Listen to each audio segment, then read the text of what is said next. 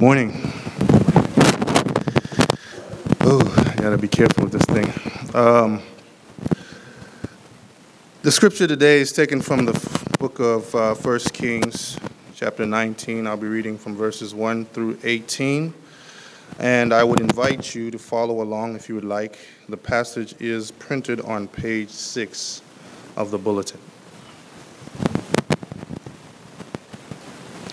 Now Ahab told Jezebel everything Elijah had done and how he had killed all the prophets with the sword.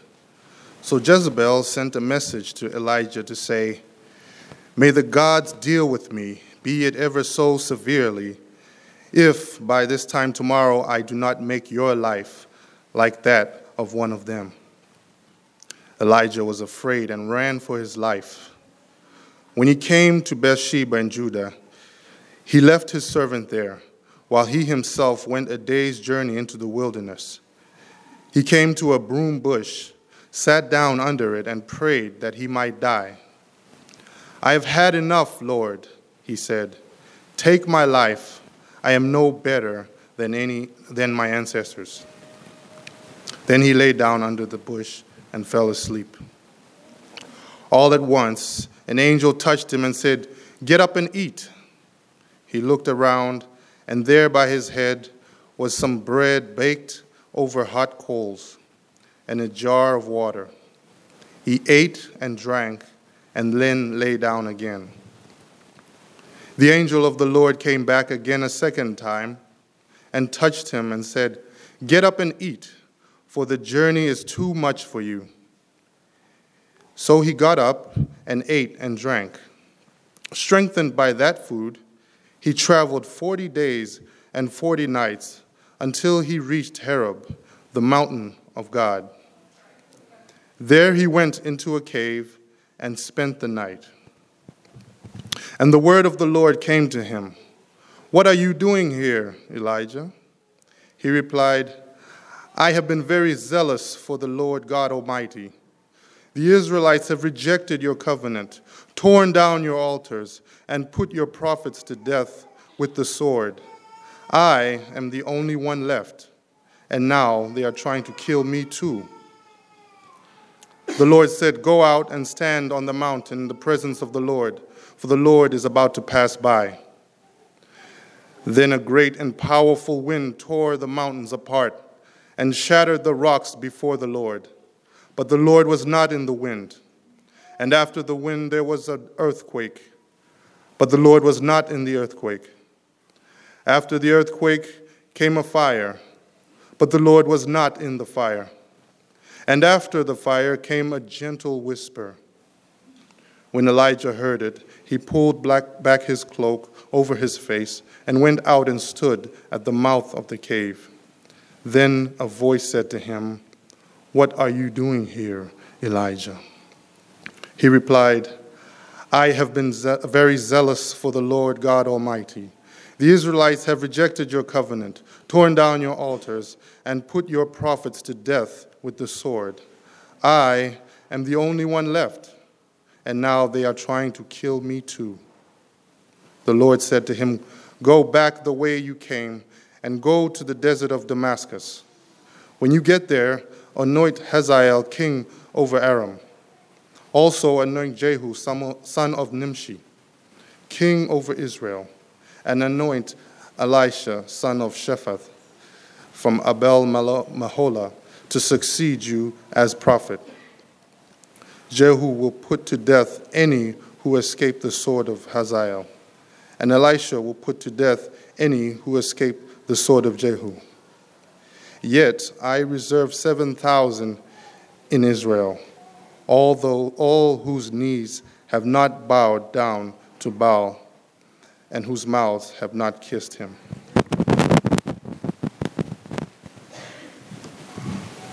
Thank you, Lasse. Tough names there at the end, though, right? Yeah, yeah, yeah. That's all right. Well, we're continuing in our study of the prophet Elijah. It's four weeks, brief weeks, looking at a couple key scenes in this wonderful man's life. This man that in the book of James is described to us as a man just like us. And I think in today's passage in particular, we have a glimpse into the ways in which this mighty prophet of God is all too familiarly just like us. Let's take a look and see how that is. But first, let's pause and let's pray. Jesus, we come to you as children. By that we mean we depend upon you.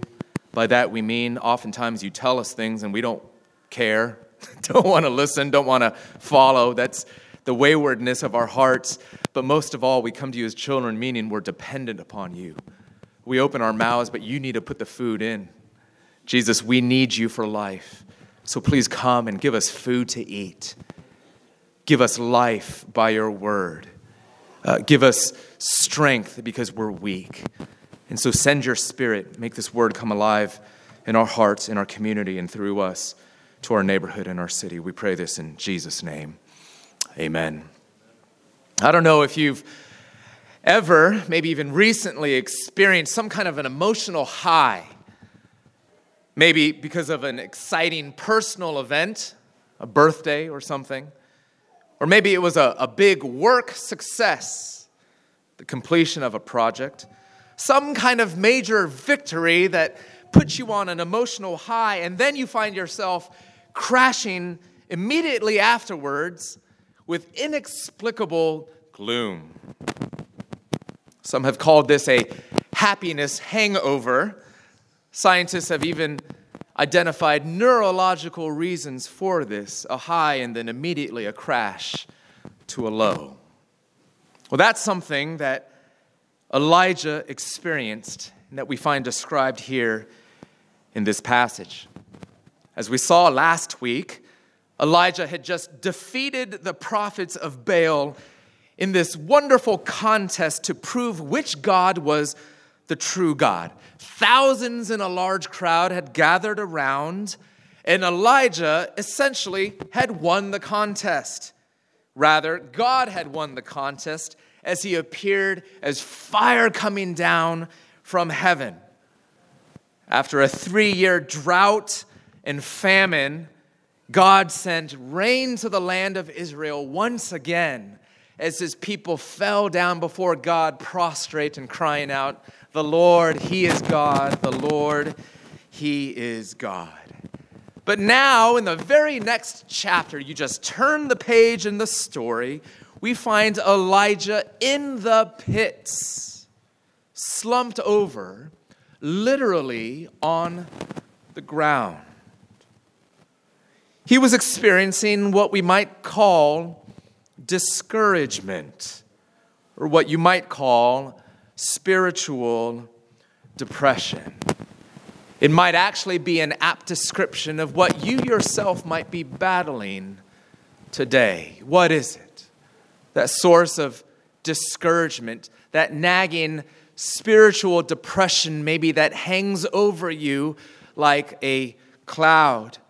Maybe because of some personal failure. Maybe it's been nipping at your heart for a long time. Maybe in light of MLK Day, it's the discouragement that you feel at the state of racial affairs in our nation or in the American church. We all experience this from time to time, even the best of us, as it were. All of us experience it. If you haven't in a deep way, maybe this passage is here to prepare you for some time in the future, maybe the near future, when you'll find yourself battling discouragement and depression. This is what we're going to look at today. This is what we find a portrait of in today's passage. And before we continue on, I want to be clear that we're not talking about clinical depression. There are, in fact, certain forms of depression that are caused by our physiology, a physical phenomenon, our biology. These sorts of things certainly need, oftentimes, medical attention. It's important for Christians not to over spiritualize what is sometimes our physical conditions for example, that all you need to do is simply pray more. Or the cause of this is that you're not just believing in God and His promises enough. In fact, for some of us, one of the most important applications from this sermon is going to be that you need to go and make an appointment with a counselor or a therapist or a doctor. It's important to understand the physical components of some of our discouragement and even depression. It's also important for us to recognize, however, that the Bible describes us not only as bodies, but also as souls. That these different parts of us intersect and interact with one another. And so it's important for us not to simply reduce all of our struggles to merely the spiritual. It's also important for us not to reduce all of our struggles merely to the biological either. It's oftentimes a mixture. It's oftentimes both physical and spiritual. Some of these principles we're going to look at are going to be applicable even for those of us struggling with clinical forms of despair and depression. But here we have Elijah the prophet on the run. We're told in verse 4 he himself went a day's journey into the wilderness. And this is where we encounter different dynamics of discouragement. And we're going to look at this in two parts. First, the experience of discouragement. What does it look like? What does it feel like? And then, secondly, the healing of discouragement. How does God meet Elijah? How might he meet with you? Let's take a look. First, the experience of discouragement. What's it like to feel this way? What are some characteristics and some marks? We'll find a couple here in this passage. First of all, fear. Fear. We already named this one, we talked about it last week. But Elijah's discouragement, of course, wasn't irrational. Maybe your discouragement isn't irrational either. In fact, he had received a death threat from Queen Jezebel, the wife of Ahab, whom the book of 1 Kings describes as Israel's worst king. We're told in verse 2 that Jezebel sends a message to Elijah May the gods deal with me ever so severely if by this time tomorrow, essentially, if I don't kill you. You're a dead man, most wanted. And so we're told in verse 3 Elijah was afraid and he ran for his life. Maybe some of you are experiencing fear and terror in that sort of way. Sometimes it's not just terror of that intense kind of grade, but sometimes it's fear in the form of low grade anxiety. Maybe you live every day feeling like your job is to keep people from being mad at you. That's a form of fear as well. It's something that I've seen in my own life, in my own struggles with anxiety, how much you can live almost every day on the fuel of fear and anxiety and not even know it. It's become such a normal way of moving about your day. But have you ever noticed how much that kind of fear can just drain you, even depress you, suck the very life out of you. A lot of our discouragement at its root can be fueled by fear. It drains us. Speaking of which, secondly, we find another characteristic in Elijah's life discouragement that's caused by and shows up through exhaustion. Just plain out weariness, exhaustion. We see in verse 4 he came to a broom bush and he sat down under it.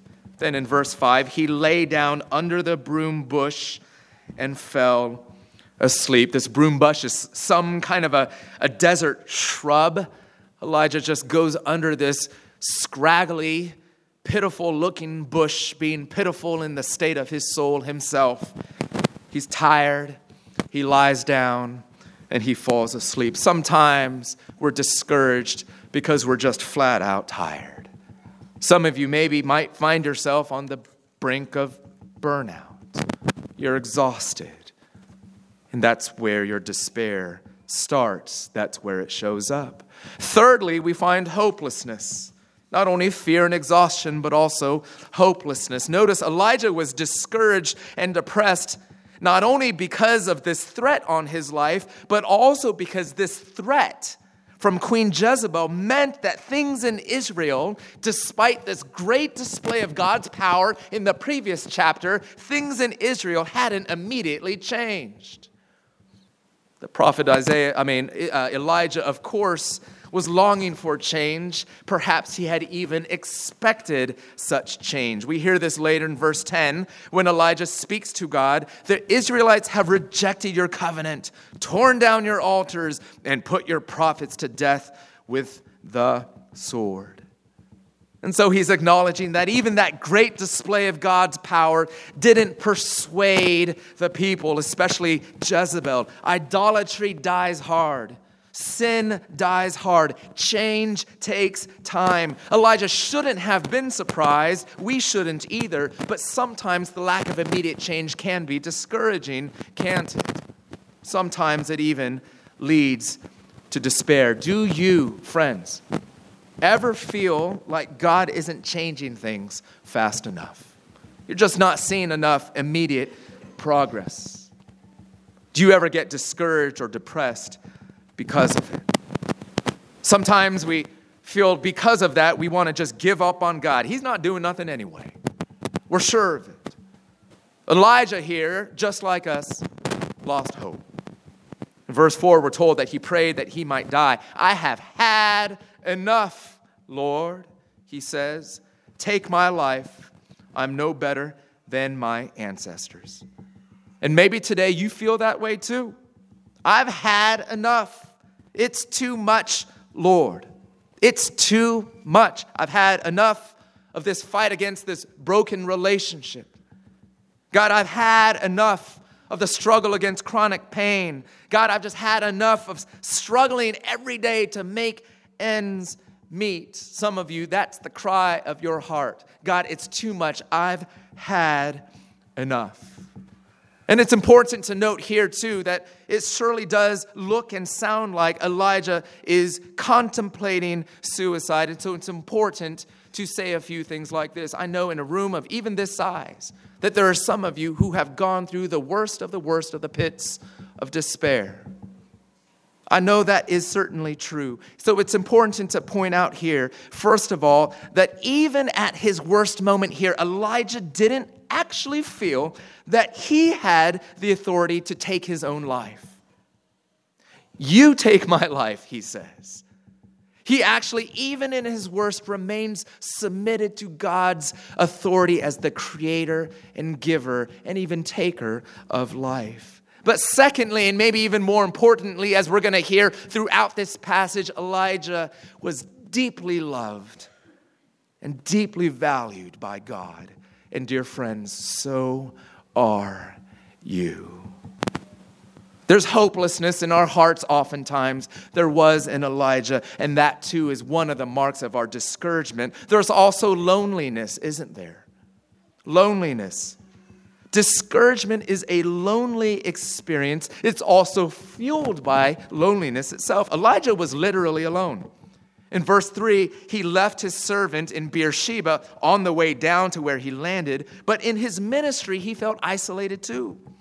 So he says to God in verse 10, I'm the only one left, and now they're trying to kill me too. Some of you feel this way. Some of us feel deflated because of just being on your own, and those days are just adding up. And what's even more isolating is that it's hard to admit it, and so we don't really put words to that experience. I'm lonely.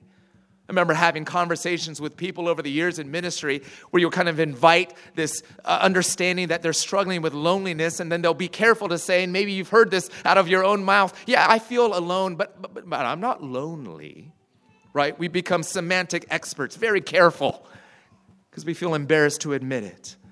Friends, there's no embarrassment before the grace of God. We do feel lonely often. It's hard to admit, but we feel it. Others of you might, in fact, even be surrounded by friends and companions, and you still feel it. Maybe because you feel alone in the fight for what's right, like Elijah. Not just that you don't have friends, but you don't have allies. You feel like you're the only one striving to be faithful, to do what's right. There's loneliness in the journey through discouragement.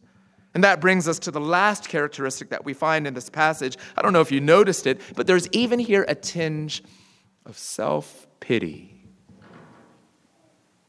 God eventually speaks to Elijah, and in, in verse 9, he says, What are you doing here, Elijah? Asks him a question. If you listen carefully to Elijah's response in verse 10, listen to what we hear. He replied, I have been very zealous for the Lord God Almighty. The Israelites have rejected your covenant, torn down your altars, and put your prophets to death with a sword. I'm the only one left, and now they're trying to kill me too. And he repeats those very same words in verse 14 again. Of course, nothing that Elijah says right there is untrue.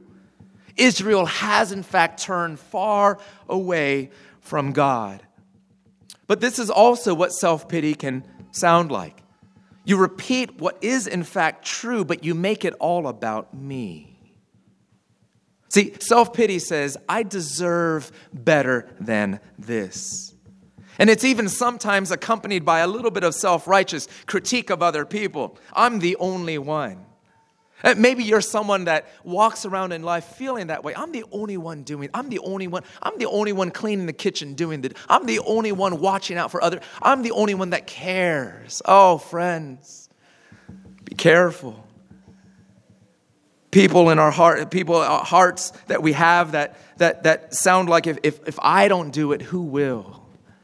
It's a recipe for discouragement. When we are struggling with discouragement, we are spiritually vulnerable to things like self pity and self righteousness.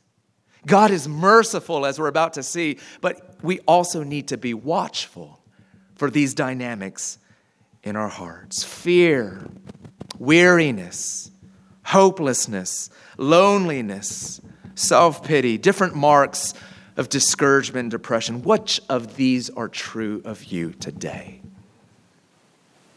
Which of these are true of you today? And I've got to say, I'm just so glad that we have this story in the Bible, right? We got here a prophet, one of the greatest prophets of the Old Testament, one of the prophets that are most clearly compared in the New Testament to Jesus himself.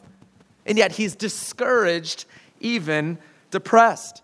Elijah was a man of God whose prayers were so effective, he could call down fire from heaven. And yet here he is lying on the ground saying, God, I'm giving up.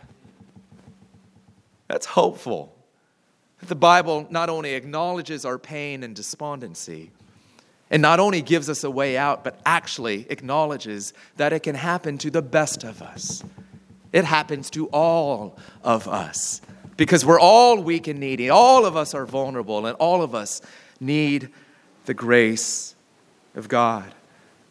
I remember even for myself, not too long ago, I was dealing with a bout of special intensive discouragement, but it was a hard thing for me to actually say so to people around me. It took me a little while to actually say those words to my wife I am discouraged discouraged. I think that's the right way to describe it. To say it also to fellow pastors I am discouraged. Some of you need to do that even today.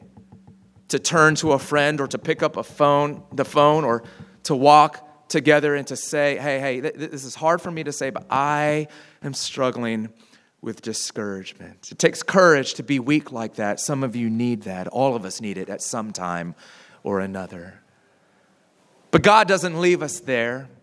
He comes with all of his mercy, compassion, kindness. Let's take a look, secondly, at the healing of discouragement. What does God provide Elijah? And what does he provide us? Let's take a look. First of all, the first amazing thing that the God of the universe shows up with to come and show kindness and mercy and restoration to this great prophet whose face is literally on the ground, the first thing that God brings is a snack. Practical care. Look at what we're told in verse 5. Elijah lay down under a bush, he fell asleep, and then an angel, a messenger from God, a representative of God Himself comes, and first of all, he touches him. Did you notice that? He touched him. He came so near that he made sure Elijah knew that God was there. Touched him with gentleness, and then he said, Get up and eat. That's the first word that Elijah heard from God in the midst of his discouragement and depression. Get up and eat. Verse 6 Elijah looked around, and there by his head was some bread baked over hot coals and a jar of water. He ate and drank and then lay down again. Then, after a while, the angel came a second time, and we're told in verse 8 that Elijah was strengthened by the food. The first thing that God gave Elijah gives you not a lecture, not a word of rebuke, but food, drink, and a nap. How about it, people, for a word of application? God knows that we are not only emotionally and spiritually weak, He knows that we're also physically weak. God does not bypass our physical human createdness, our physical bodies. We are not disembodied souls. We are not just hovering intellects or even spiritual beings without bodies. In times of discouragement and depression, take care of your God given bodies. Not as the only step, but as a vital, non negotiable step. Some of you need this even today and need to receive it from the hand of God. Today, for many of us, the most spiritual thing you can do is go home and go take a guilt free nap. Because it's not going to answer every question you have, but it might answer some. And it might just be the way that God rejuvenates you. And some of us are exhausted, therefore, let me put it kind of provocatively, some of us are exhausted and discouraged because we are arrogant. What I mean by that is that we believe that we are superhuman, that we don't need the normal things of life. You train your mind to think, I can get by and I can keep on going, and I'm not like other people. I don't need what the normal person needs. And let me be clear that many of us are in such stations in life that you don't have the choice. So I want to be careful here and not say you're exhausted just because you're not willing to take a nap. Some of you don't have that choice. But where we are given a choice, and we have more choices, I think, than we normally think in this area, God calls us to pay attention to our physical bodies. Don't underestimate the spiritual power of a good meal and a good nap. So go get it. And when someone brings it to you, receive it. And for some of you, you see exhausted people around you, discouraged people around you, go give it to them. A meal, providing room for them to take a nap. Secondly, not only a snack, secondly, sympathy. Sympathy. What does the angel say to Elijah? Verse 7 Get up and eat, for the journey is too much for you. That word too much actually is the very same word and phrase that Elijah uses in verse 4 when he says, I have had enough, Lord. He actually says the same thing I have, I have had too much, Lord. So the angel, God's representative, saying, Get up and eat, for the journey is, it is too much for you. I'm agreeing with you. God agrees with you when it hurts. God agrees with you that it's dark. Oh, friends, some of us need to know the grace of God in this way that God never says to you, just suck it up. He never says that. He comes to you with fullness of compassion. Yes, He will press us on to perseverance. The Bible calls a life of faith a race and a marathon, but He never says, Will you just get over it? Why are you so weak? No, He says, I know you're weak. In fact, you're weaker than you know you are. I wish you would be even weaker still, that you would come to me. Throw yourself upon my promises because it is too much for you. And at this point, I need to mention that there's this popular saying that's very commonly recited again and again in Christian and even more broadly religious circles. And it sounds something like this God will never give you more than you can handle. God will never give you more than you can handle. And you know what? God sometimes will bring us to an end to ourselves. The promise of Scripture is not that God will never give you more than you can handle, it's that God will never give you more than He can handle. God will never give you more than He can handle in and through you. His goal is not to keep you confident in your own strength, his goal is to make you more confident in His strength. So your reassurance is not just that God is holding back and you're buff and strong. Your confidence is when you fall apart and it is too much for you, God is there to catch you. God is there to rescue you. God is there to be strong in you when you are weak because it is too much for you. And that is exactly why He came. It's too much the brokenness, the sin, the discouragement. This is why He came to come down to help you and me in the too muchness of life. And when He came, He didn't just come and send an angel, He sent His Son he didn't just come to give us bread, He came to be bread. Not bread that rots and is digested, but the bread of life, eternal nourishment through the blood and the life of His Son. This is the great sympathy that we find in God and Christ. And thirdly, we're given not only sympathy, we're given not only a snack, we're given revelation from God. God speaks to Elijah again in verse 11. The Lord said, Go out and stand on the mountain in the presence of the Lord, for the Lord is about to pass by. Now, clearly, God is about to reveal something special. And hang on here, we've been talking for a while, but this is, in fact, the climax. We're told this in the second half of verse 11. Then a great and powerful wind tore the mountains apart shattered the rocks before the Lord, but the Lord was not in the wind.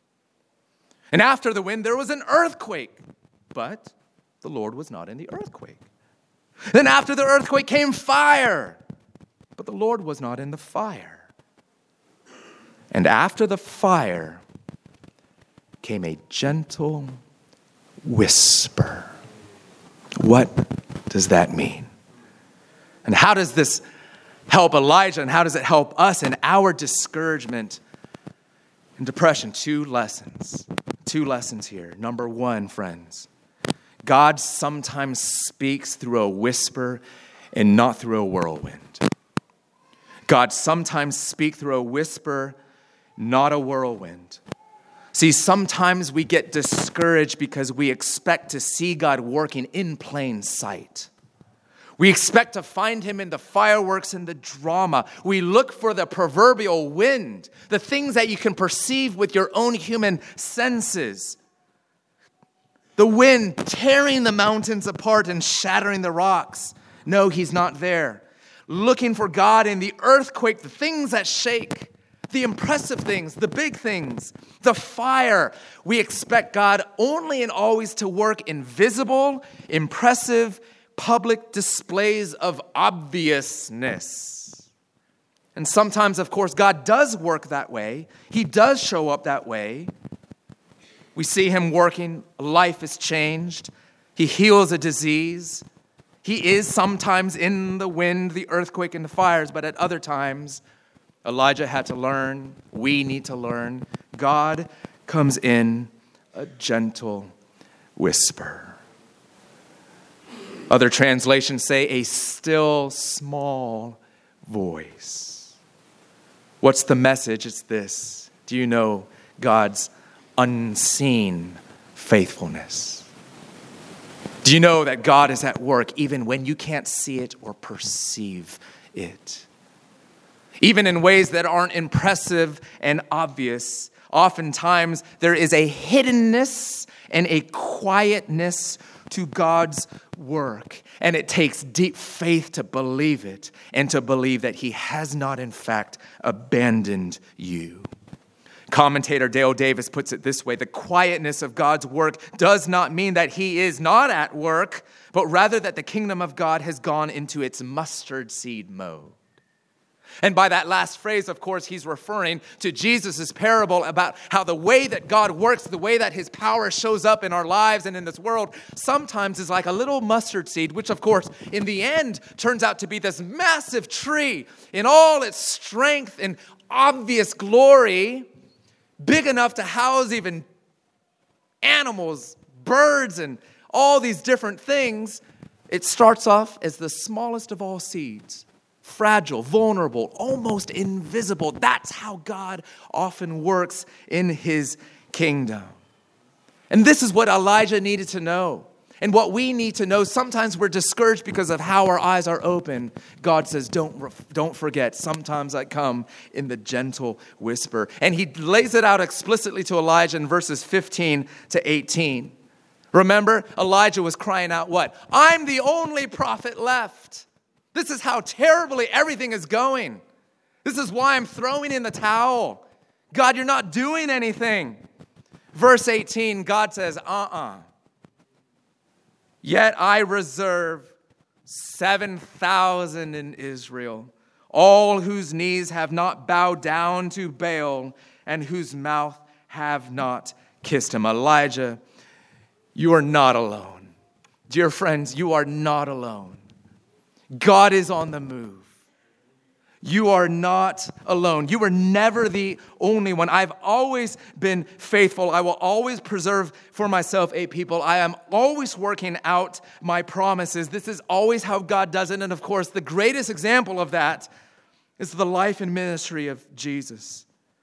Where you can see throughout the pages of Bible, even beyond the story of Elijah, and you can almost say, God, you're not doing anything not actually rescuing your people from sin and brokenness and evil. And all along, God is saying, Don't worry, I've got a plan, a plan that I constructed from before the creation of the world. And then Jesus shows up with all glory and splendor. No, he shows up as a baby. And he lives a life of fame and impress. No, he lives in a little backwater nation in the corner of the world as a humble carpenter, unknown at times in poverty. And the way that he saves the world and saves you and me is not by conquering power, but by a cross. Where he dies as a criminal in forgettability, except for those with eyes to see what he had actually accomplished. Jesus, who died as a mustard seed, Jesus, who died as the gentle whisper embodied itself. Do you see him?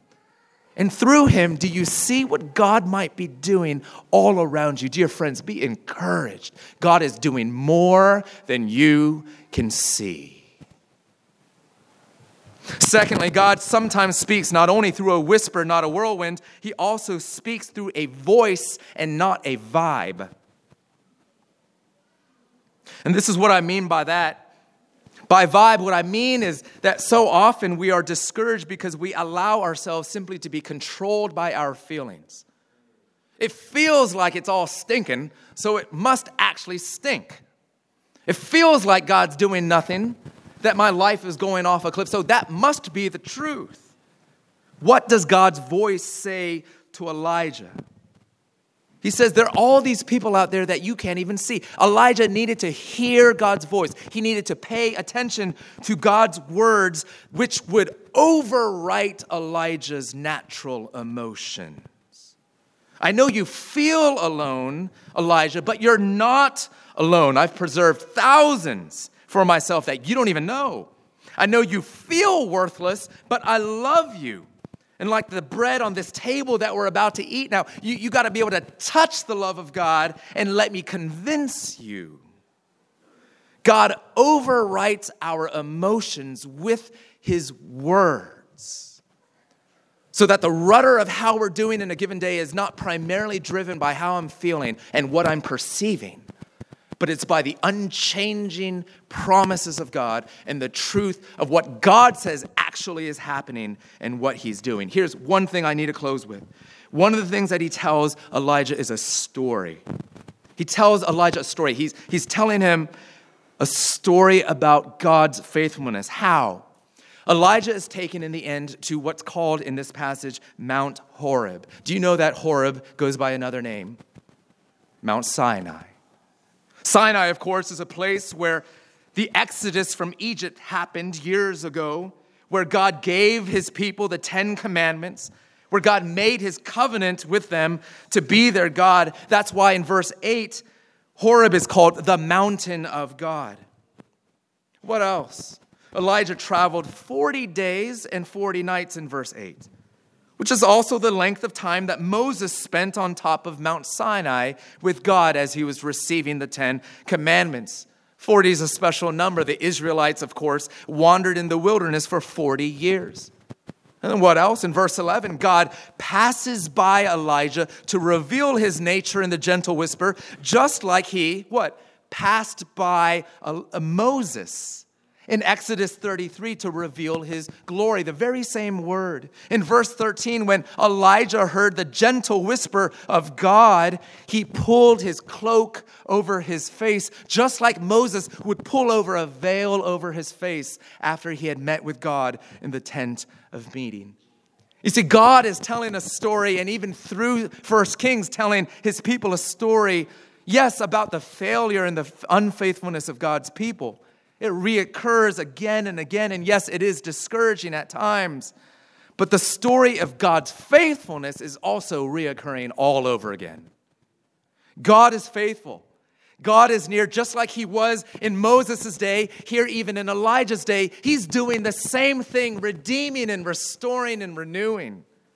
God is near. God never changes. And he does that again and again thousands of times in our lives because we see it for ten thousands of times in the pages of Scripture. So we need to tell ourselves this story of God's presence and His faithfulness.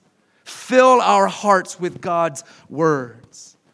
Great preacher Martyn Lloyd-Jones in London in the last generation wrote this Have you realized that most of your unhappiness in life is due to the fact that you are listening to yourself rather than talking to yourself. What's he saying there? You're just letting the voices in your head and the emotions of your heart define you. Instead of letting God's word as you preach it to yourself be the thing that most defines you. We need to tell ourselves the story of God's faithfulness, tell ourselves the great story about the ultimate Elijah, even Jesus himself. The story of God who saw our discouragement and drew near, not with an angel, but through his son. Who wasn't just a messenger, but who himself was the message. And at the end of the life, he ascended not to Mount Horeb, Sinai, but to Mount Calvary. And there we find there was another kind of earthquake that indicated the presence of God, but this time on Calvary, it was an earthquake that showed God's judgment. God came near, but he came to wreak havoc upon the soul of his son. Not just tearing apart rocks, but tearing apart the soul of Jesus, shattering in judgment Jesus' heart for our sins because it was what we deserved for all of our sin and selfishness. And Jesus cries out with unimaginable discouragement, My God, my God, why have you forsaken me? But he does that so that you and I might have eternal delight. Don't you know this is the promise of the gospel? Not that through Jesus we will be happy all the time or free from discouragement, but so that none of our discouragement would ever be defining of us. And none of our depressions would ever be our final destination. Do you know the internal encouragement of God in Christ? We need all of these things in our low states nap and food and sympathy and revelation from God. Which do you most need today? God generously gives them all to us. But most of all, He gives us Jesus. Most of all, He gives us His Son. Will you embrace Him, whatever form of discouragement you might be wrestling with today, or maybe in one day in the near future? Do you know this God? Have you embraced Elijah's God, your God, the God of the gentle whisper? Let's pray. Jesus, we pray that you would come near to us. We're weak and we need you. Help us to know that you are near. Lift us up and give us strength. We pray this in Jesus' name. Amen. Let's all stand together and let's sing.